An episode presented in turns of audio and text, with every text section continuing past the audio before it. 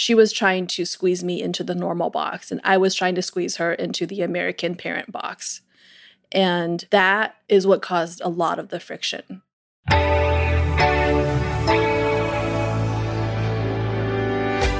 Hello there, and welcome to This Is My Family, podcast about building a life with the people you love. I'm your host, Tyler Greene, and I'm so glad that you're here. I'm raising a baby with my husband in California, and as my family grows and evolves, I wanted to talk to fascinating people about how we make our families and how our families end up making us. In each episode, I talk to someone about family, and that's a word we use in the broadest and most inclusive way possible. In this episode, I'm talking to Kathy Tu. Kathy is a podcasting pro a fancy supervising producer at the New York Times. In a previous podcasting life, she worked at Radiolab and was the co host of the incredible queer podcast Nancy from WNYC. I am a super fan of that show, and I had the great pleasure of working with her and her team, Matt Collette and Tobin Low and Joel Meyer, on a live version of that show when the Nancy team traveled to Chicago and performed. Kathy would talk about her family in bits and pieces on Nancy, and honestly, I just wanted an excuse to be nosy and ask her even more questions. So I invited her on the show.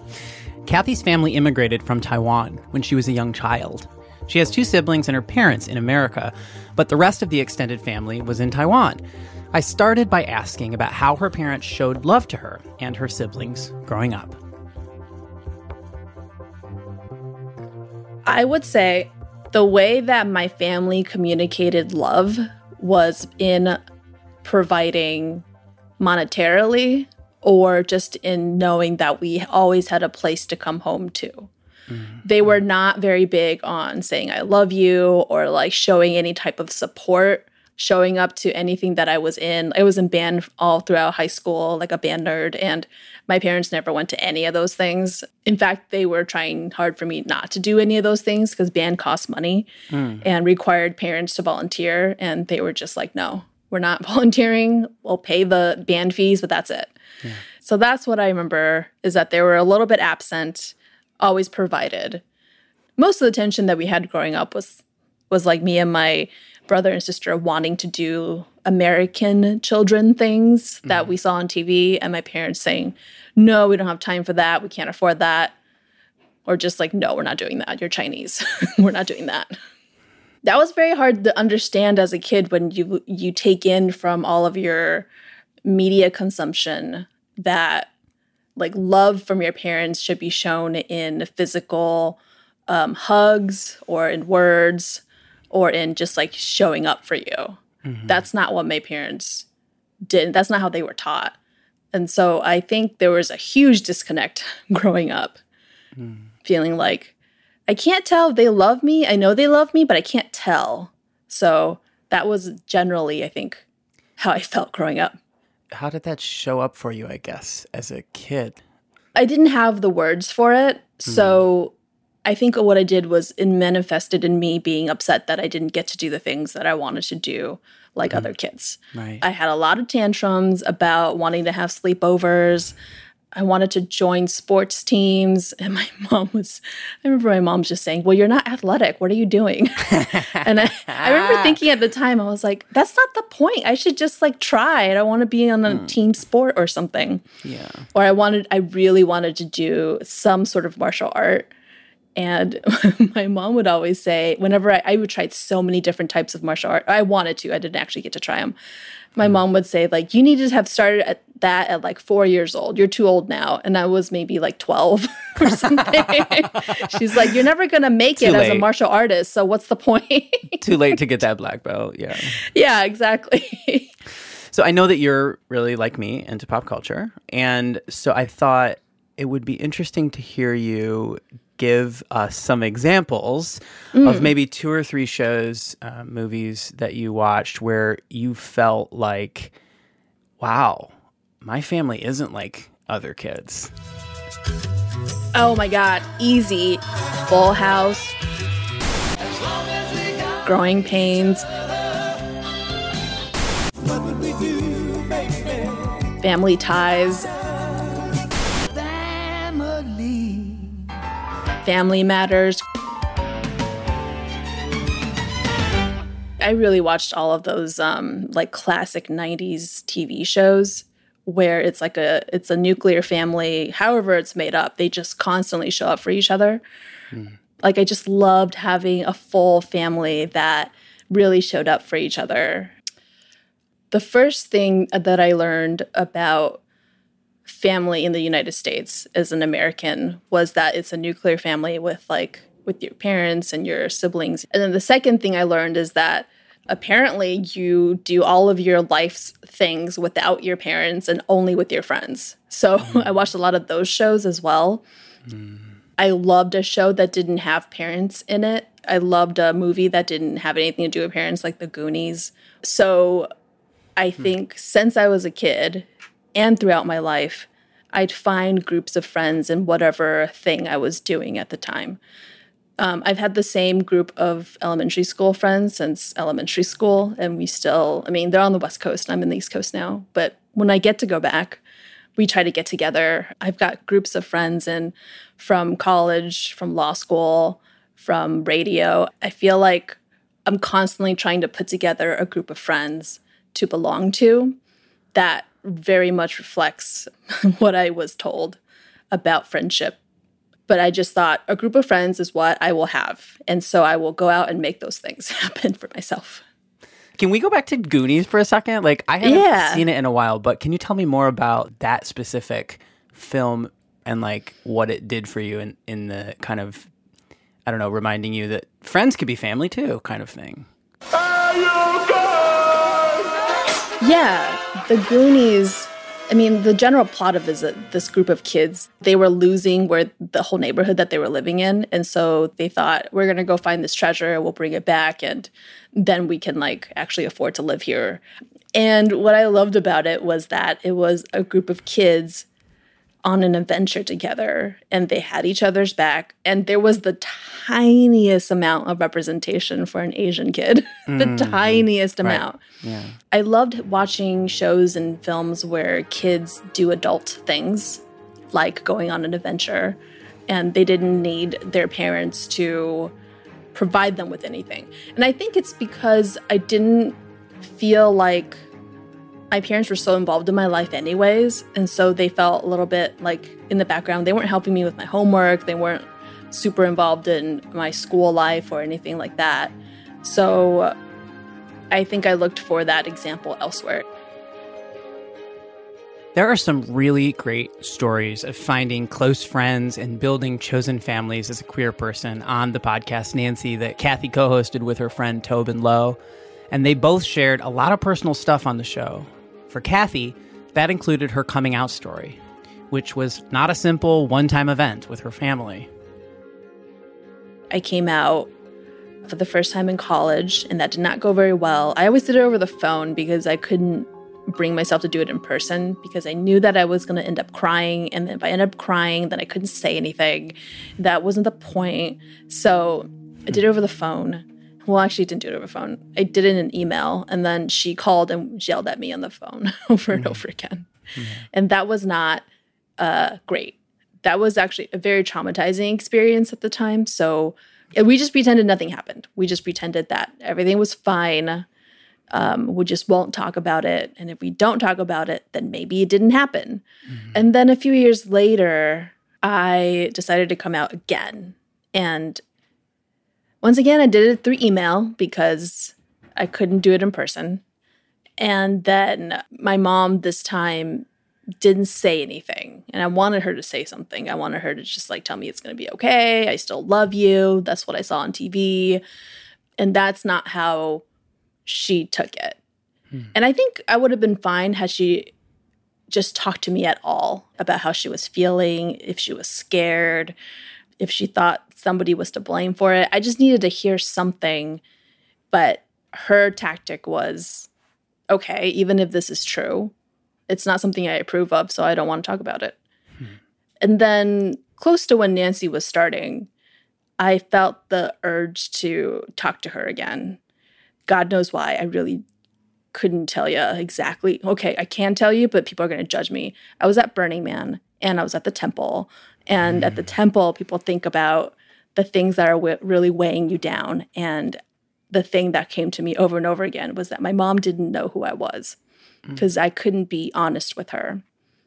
Or I was honest with her and she didn't accept it. So it was just weighing on me. So it, so I wrote at Burning Man. I wrote this letter to her sort of introducing myself. And my my plan was to get that translated into Chinese so that my mom could read it. But then I think somewhere along the way I lost it. And so I thought, okay, well, let's just have another conversation.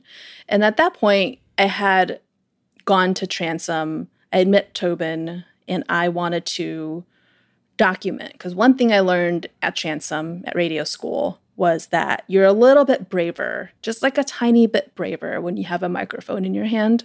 Hmm. It's almost like you're on assignment and you can say a little bit more. And I found that to be true when I was like out on the street trying to get people to talk to me. I still hate it, but you're just a little bit braver with the microphone in your hand. So yeah. I thought I would approach that with my mom and so we had the conversation and we got to like say all the things that I wanted to say back in college. And I was able to hear a little bit more about how she felt. She, I think, heard a lot of what I was trying to say. There was some Google Translate in there to try to like really understand. Because I, this whole time, I just thought maybe she just didn't understand me because we had a language barrier. Right. But at this point, I now understand that that's not what it is about at all. It has everything to do with culture and what how she was raised and how I was raised since then, I've gone back and done little updates for Nancy to the point where my mom is was sick of being a as Tobin Podcast says star. the third the third co-host of Nancy. she was every time I showed up with the microphone, she's like, "Ugh, again." Manju Wansan, can you interview with me? Uh, we are interview. We are interview. Just one more time. What? It's like part three. It's a trilogy. I think that the conversations have really helped. And my continuing to act like the way I live my life is completely normal. I think that's what she's scared of is that I would somehow not be normal, whatever her idea of normal was or is. Mm-hmm. So I just continued to act like everything is completely fine. Um, no, and I would talk about my partners, um, female partners, like anybody would talk about their partners, about a boyfriend or a girlfriend. Mm-hmm. And I thought that was that had to be my tactic to sort of win her over. And then I would check in with her when it comes to um, Nancy and see how she was doing. And what's so funny is I felt like the more I checked in with her, the more she was like, I am getting so much better. You don't even recognize it. Ah. That's sort of the attitude I got from her. she was very much like, I feel like I've grown a lot. Mm. and you're not saying anything about that. You're just, always just asking just, me to do more. just flipping it on you. She's like, yeah. be vulnerable, Kathy. yeah. Well, as I got older, I got I was more able to see where my parents are coming from. Mm-hmm. And mm-hmm. I think that it's okay for them for for my mom to have been not so accepting growing up based on her background. I just what am I trying to say? I think I'm trying to say is that I think the differences that we had about my queerness this whole time has been something that it's the same thing that we were doing to each other. She was trying to squeeze me into the normal box, and I was trying to squeeze her into the American parent box. Mm-hmm. And that is what caused a lot of the friction because I wanted a mom that was going to come to Pride and celebrate that she had a daughter married to a part a female partner. But she wouldn't she probably wouldn't do that for my sister who's straight and go to and celebrate her in that way either. She's just not a celebration type person. Yeah. So it's just getting getting to that point where we can understand where uh, each other coming from. It's just it's it's been very freeing for me in how I relate to her now. So we're about the same age, and I know for my husband, who is Chinese, there was a lot of uh, cultural weight placed on having biological children. Do you have that pressure from your parents um, with you and your wife, Britteny? My mom has never. I also um, caveat is that uh, I always say my mom, but I usually mean my parents. Just that my of this is also very typical, I think, of Asian families. Hmm. Of my parents, my my mom is like the disciplinarian, and my dad is sort of just in the background hanging out. so It's chilling, yeah. Fun. yeah, yeah. So I don't even know what his truly his views on queerness are because he's never expressed them and I've never felt the need to figure that out from him. Like my approval needs are from my mom and solely my mom. Mm-hmm. I already know that my dad thinks I'm his favorite child. So I didn't need to, go through that with him. Anyways, so um with my mom, she never really pushed children on us. She did talk many times about getting married, having getting a husband, and how are you going to marry a guy if you're this way? I remember once I we went to IKEA and I got this whole like wardrobe set and I went home and I just built it all myself in like middle school or something. And instead of my mom being like proud of me for doing that, she was like, You gotta leave some of that for the guy to do because who's gonna marry you if you can do uh-huh. all of that? And I was like, But I can do it. I don't understand. I did it. I just did it. I just done. I just I Literally. just did it. and that's no small feat, by the way. IKEA's IKEA has almost been the end of our marriage multiple times. for, So- for many for many people yes, it's true Yeah. um i mean also if that wasn't like a sign of like queerness back in the day i just i i completely missed it the Mm. fact that i could just put that together and l- love the experience My version of that was singing "It's All Coming Back to Me Now" to four of my oh friends my in my god living i room. love that song so much Oh, let's talk about how I saw her sing it in Vegas, uh, like two years ago with my husband. We took a gummy, a pot gummy, right before the concert. Kicks in right then. Lit- like it was. Oh my I God, Tyler, talk Tyler. about it. I, I'm almost, literally almost crying. tyler the last So public gay. thing i did before the pandemic was last february celine dion concert that courage tour, Brooklyn. right? Yes.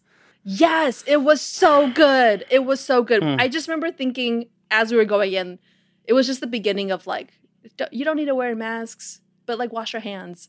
And, um, and I, we were like, should we go? I mean, everybody's still going. So we went, sung our hearts out. That was probably a super spreader event. I Hmm. Don't know. But Super spreader joy. super spreader of joy. she she is coming. Speaking of coming back, she is coming back. That tour is coming back now that the world is opening back up again. so check your Ticketmaster. Oh my God, I need You to can- go back. I literally went on. You can get any ticket right now. Justin Bieber, like they're all ready to be bought. So Oh, like, find your next your okay, first okay, concert. Okay, you know. okay, okay, okay. Um, Oh, I would love to Uh, go we- Oh back into concert with Celine again. That would be amazing. We have fully derailed, and I'm Yeah, okay I'm with sorry. it. But Love it's okay. her No, don't so apologize. so your your mom really doesn't bug you too much about kids. She had basically. she hadn't. Yeah. And even now, so my my older sister, she's a year older than me. She has a kid who I keep forgetting is my nephew, which will tell you exactly how how I feel cousin, about kids. nephew, like what? Which one is it? I do that. I keep time. saying I keep saying her kid, and then Britteny is always like, "You mean your nephew?" I'm like, right, right, right, right, right, right. Yeah, him. Um, I thought that my mom would be so much more into being a grandmother. And I think she enjoys it, but she's not like constantly trying to go over. She kind of like is annoyed about having to babysit like twice a week. And Mhm. she how she said it to me was I've already raised three children, four if you include your dad. So I don't need to do this some more. like it's her turn to raise the kid. And I was like, huh, interesting. I'm honestly kind of surprised by that because I thought that this is exactly what she would have wanted. the, the other thing is I do I do remember since coming out, my parents well, my dad has never talked about it, but my mom has stopped at all talking about getting married for me, anyways. She now is like, she now is really into the, She she like admires her friends who are not married and don't have kids and don't have a husband because she's like, like how great Auntie so and so is. She just gets to like travel, to do all these things. And I'm like, I think my mom is going through a midlife crisis. Mm, it's true. I think she unfortunately has a lot of regrets about the things that she's done in her life. Part of it I think is because I just like do whatever I want. I don't really care too much about expectations of me. Like I want her approval to a certain uh, extent, but it's not going to stop me from doing what I want to do Mm. and being true to myself. And I wonder if she feels like I just I just know that there's more to my mom and that she never got to live it out. And now she's waiting until retirement for her to do all those things and I'm just worried that Mm. at that point she's going to start feeling tired and not be able to do all those things. Some I mean like at one point she did tell me that she regrets immigrating to the US because now she can't really communicate very well with my brother. who- They really have a language barrier. Me less so. My sister is like the most fluent in Mandarin. Yeah, so I know my mom has regrets and I feel really bad about that. Mm. But there's not super much I can do except promise her that I will support her in her retirement. Yeah. That's funny. I'm having the thought that I kind of wish like I my husband and you had this conversation for the podcast because he's going through so many things that are so similar and like even with his mom mm. like even now she's like she's apologized to him about the way she communicated with him as a kid.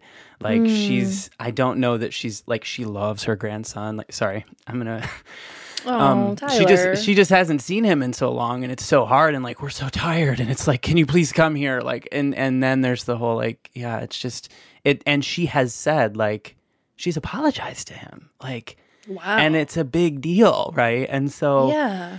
and now it's like what is her life now her life is all about her grandkid and her son and you know by extension me and it's like i you know Oh, that's I- that's anyway, wow. yeah Yeah, I think my mom is trying to shed responsibility so she can live her life. right she- right right but like Yeah. that's the thing it's like it all boils back to the this notion of like our parents are people too and and i don't know that i even realized that for me and it, for me it was when i had my son but i think for everybody Mm. it's like when you grow up and you just start to s- experience mortality yourself and like oh right like we're not That's true. forever. That's true. And to go back to like how I feel about children, uh, like I said, I forget that I have a nephew. Um, I'm not. I've never wanted to have kids. I've Yeah. never. I never felt the desire. I've never wanted to become pregnant. I think the stance I sort of took on kids is if my partner wanted to have kids, I'm sure I'd be all in. But if my partner wanted to go all in on a dog, I am totally there. yeah I'm not really much of a cat person, so I'm not gonna commit to that. But um, Yeah. dogs I can do, even uh, hamsters I can do. Kids I'll probably do. Uh, but at the moment, I don't think my partner wants to have a kid, Mhm. and I also don't feel very tied to having kids biologically. And I don't know why. It's just never been that way. yeah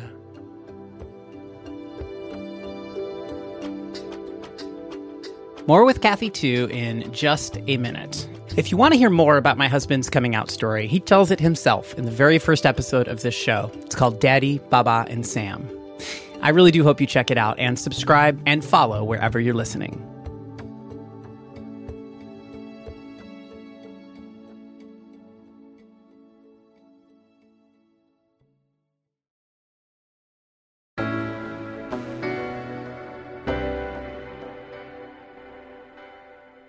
So, Kathy isn't sure she actually wants kids, biological or otherwise, but she does have a part in some other people's fertility journeys.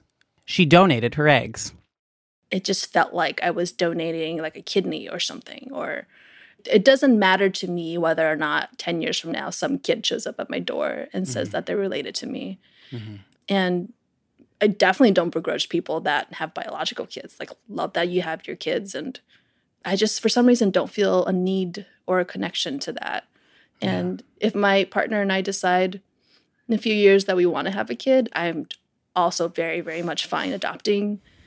So it's kind of mm. nice that I'm not beholden to the biological clock in any sort of way. Mm. Tell me a little bit about the donating eggs chapter. So, how did that come to be?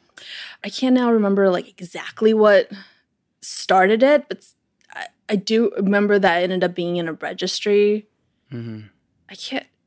I think it was. I think it was like a friend of a friend who asked if I would donate, and I was like, "Yeah."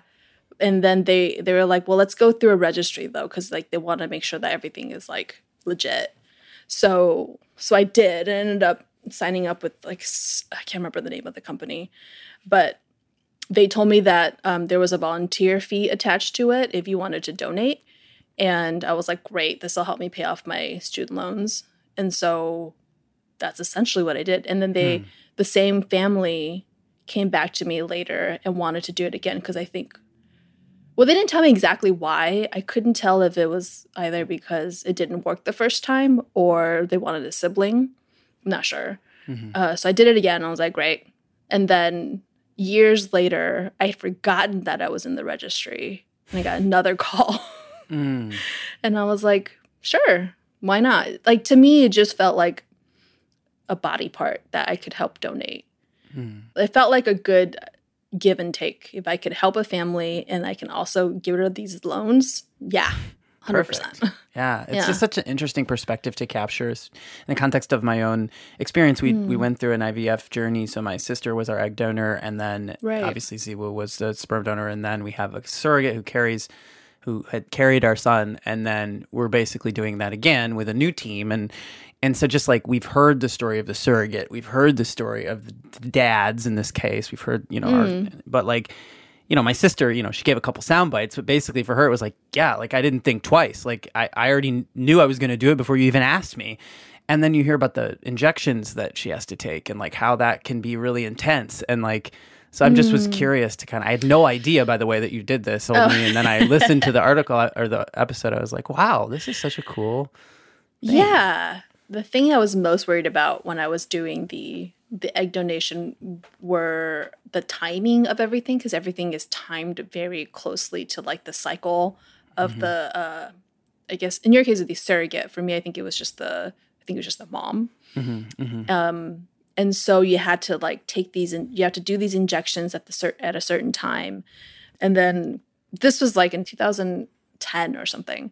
And back so back then you had a series of shots that had to happen right like 24 hours before the actual extraction happened. And so just getting all of that timing down was the most stressful part of the whole thing. But like other than that i thought that egg donation was not super difficult at least for me i think maybe i got very lucky i think i thought i was a good candidate to be a donor because i knew that i wasn't going to be tied to somebody who biologically was related to me So now there's at least, there's three. I don't know actually. Humans, I never found know. out. Yeah, I don't know if um, Zero to three humans out there that. yeah zero to three. Yeah. I think it'd be kind of cool to meet them one day if if they exist. But I also am totally fine if they don't exist or we never meet. Yeah. I live with my wife and my dog, who's a rescue from Puerto Rico, and she's very opinionated. Both of them are actually. um, uh, and I consider our our little three being unit my family now, and I mean obviously my my parents also, but I feel a little bit isolated. I mean we all feel isolated right now, but at the moment I'm the only one that lives on the East Coast. So it's just me and Britteny and Bowie, and that that is my family. Uh, if I am not speaking like further about friends and yeah, Your organic, your core family. I don't know what we call it. Yeah, not co- you're not you're non you're non gaggle. my legal family is. Um, how did you meet? we met on Tinder, Yay! the old-fashioned way. okay, Cupid. In our case, Yeah. As I was flying back from Taiwan after doing that episode, recording that episode about Taiwan, and um, I just remember Tobin telling me that it was, he was like, online dating is a numbers game. So you just gotta treat it like a numbers game. So I was on the plane, like swiping um, left, right, left, right, essentially. Like I was, he, I think he was saying that you can't match with anybody unless you swipe. So like if you're taking a lot of times evaluating everybody and not actually like matching with people, then you're never going to meet anybody. So, Yeah. so I was just swiping away. And then once I landed, I think uh, Britteny and I had matched, and we met. We met up not too long after when I was very, very, very jet lagged. Um, I was on Asian time, on Taiwan time, and um, she loves to make fun of me about this. Uh, that I don't remember much of our first date because it's true, and I was jet lagged and I needed to sleep. Yeah, I, I think I asked her out for coffee at like six o'clock p.m. because I needed it. and she's like, "How about like two? Decaf? It's like fine, fine, fine. And since then, we have um, adopted a dog. We have bought a place in Brooklyn, which I never thought I would do because I love California. And we got married last August, mainly for health insurance, but also because we love each other. But the health insurance is killer. What was the marriage? What did it look like? Was it was it an event or was it a? Did you go to the courthouse? so in New York, they had this thing called Project Cupid to help people get married during the pandemic. So everything was hmm. going to happen on Zoom or something. Hmm. And the thing that was really funny about it was that they were completely out of appointments all of the time. So what you had to do was like set an alert on Twitter for their Twitter team to update that there are new appointments. It's a lot like, oh my God, it was a preparation for vaccines. I was just gonna say, I literally had this moment last night. We got our appointments finally Oh, next Tuesday. Congratulations. Oh, so excited. oh my God, that's so good. Finally. Yeah, so they really felt like preparation for um, vaccines. And so we grabbed an appointment for August. And then as the day got closer, there was a heat wave in New York. So we went to Buffalo where it was a little bit cooler. And we still did the whole we did the whole like courthouse online thing and then you had the ceremony.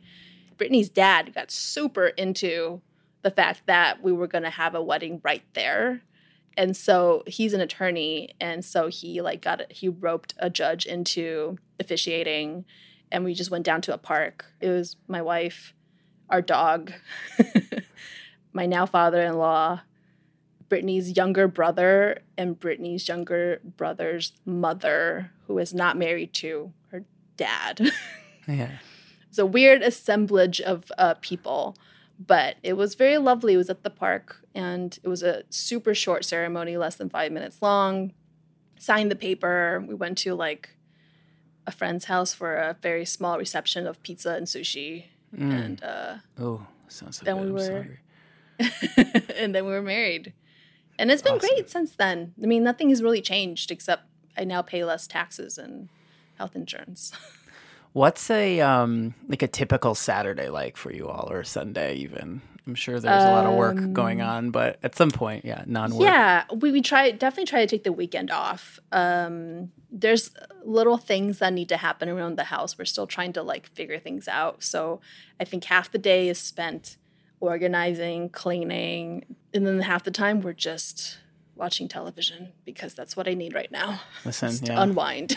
so much here. Do, do you find though that like the the full house, the you know family ties, like obviously Mm. it's not that, but do you feel like you've kind of started to fulfill a kind of a vision for the family you want? Oh yeah, build? definitely. I love that I have a little family. There's not enough hijinks. I I want to say, but I, I also wonder if I'm just not the kind of person that is into hijinks actually. So I think it actually ended up exactly how I I wanted to I wanted it to be. I wish I was a little bit closer to my parents. I haven't seen them since before the pandemic started, so it's been over a year. Um, but I did just book my flight because we're getting our second shots this weekend, I think. So hopefully in May I'll be fully vaccinated and get to see them.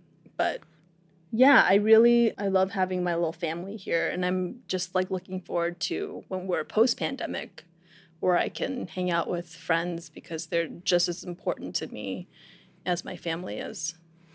Yeah, I see my mom for the first time next week. Saying that out loud is like I'm feeling emotion come up again. Not hard for me. I was crying in the car this morning listening to Nancy.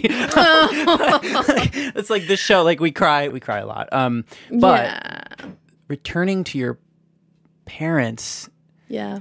like what is that going to be like? And for you with your mom, like, I mean, you talk now or no? Like, oh how- yeah, yeah. We talk um, almost every weekend. A couple years ago, I made a New Year's resolution to call my parents more often. So I just set a. I have a weekly Sunday noon o'clock alarm to call my parents. Yeah. And now if I don't call, they're like, "Why haven't you called?" Yeah.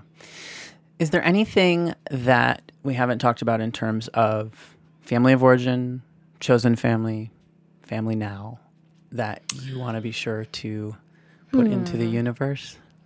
I think post pandemic, I'm looking forward to renewing my chosen family crowd because I think I mm-hmm. got a couple of different groups, pockets of those that have been severely neglected in the past year as we all end up overworking and constantly isolated. Hmm. I think I'm I'm very much looking forward to that because that's a thing that I think I don't recognize as being important to me until it's until I'm like really upset about something and I'm like who am I who am I supposed to talk to about this? Mm-hmm. And turns out it's a friend that I haven't talked to in a while and probably mm-hmm. should have. Yeah. Zoom is just so much different than real life. It's, nice. It's nice. so different. It's Yeah. given me gifts like being able to have a 90 minute conversation with you or Latrice Royale, you know, in my closet. Like, you know, these are all amazing things. And like Yeah. people, we need people. Like, we need human touch and connection. And um, Yeah. So- it also makes me more worried that I don't know how to do those things anymore. I mean, I was always bad at small talk, but now I'm sure I'm terrible at it. It's just, what am I gonna? I don't know how to be around people anymore. I know it's so crazy. Um, anyway, yeah. Kathy Tu, thank you so much for spending so much time with me and also just um, being such a kind and open person. I, I loved making that show with you that we made in Chicago, and I love the shows you're making at the New York Times or part of making. Um, truly, I just your the work that's going on over there is just beautiful right now, and I can't wait to see you somewhere at some point At some and point. reminisce in real life. But we appreciate you sharing your story and helping us grow the beautiful tapestry of, of family. Thank you. Thank you, Tyler. Thanks for having me.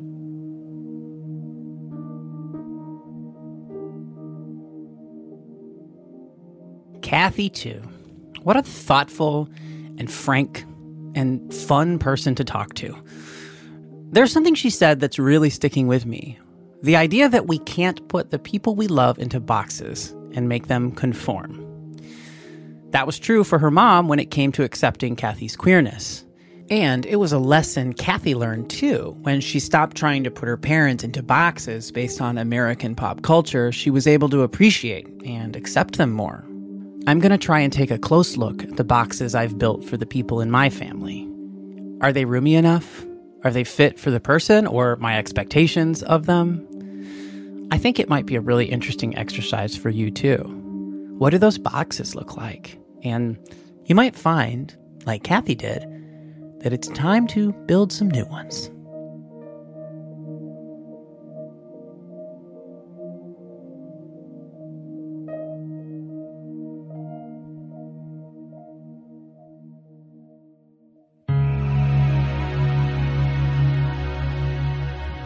Thank you so much to Kathy Tu for joining us and sharing her story. She's underscore Kathy Tu on Twitter. And yes, her dog Bowie has an Instagram, Bowie Dog underscore. You can find us on Facebook, Twitter, and Instagram at TIMF Show. Our website is TIMFshow.com. This podcast is a production of TheStoryProducer.com, and it's made by me, Katie Klocksin, Tricia Bobeda, Jackie Ball, and Bea Bosco. It is edited and mixed by Adam Yaffe. Our music is by Andrew Edwards. Social Currant takes care of our social media and show administration. You can find them at Social Currant. That's social C U R R A N T. And last but certainly not least, our art director is my handsome husband, Ziwu Joe. If you have connected to this show, can you please do me a favor and share it with a friend? This whole enterprise is all about amplifying the many different ways to make a family, and honestly, we can't really do that without your help. So spread the TIMF love. And thank you so much for listening. I'm Tyler Greene, and until next time, stay beautiful and messy.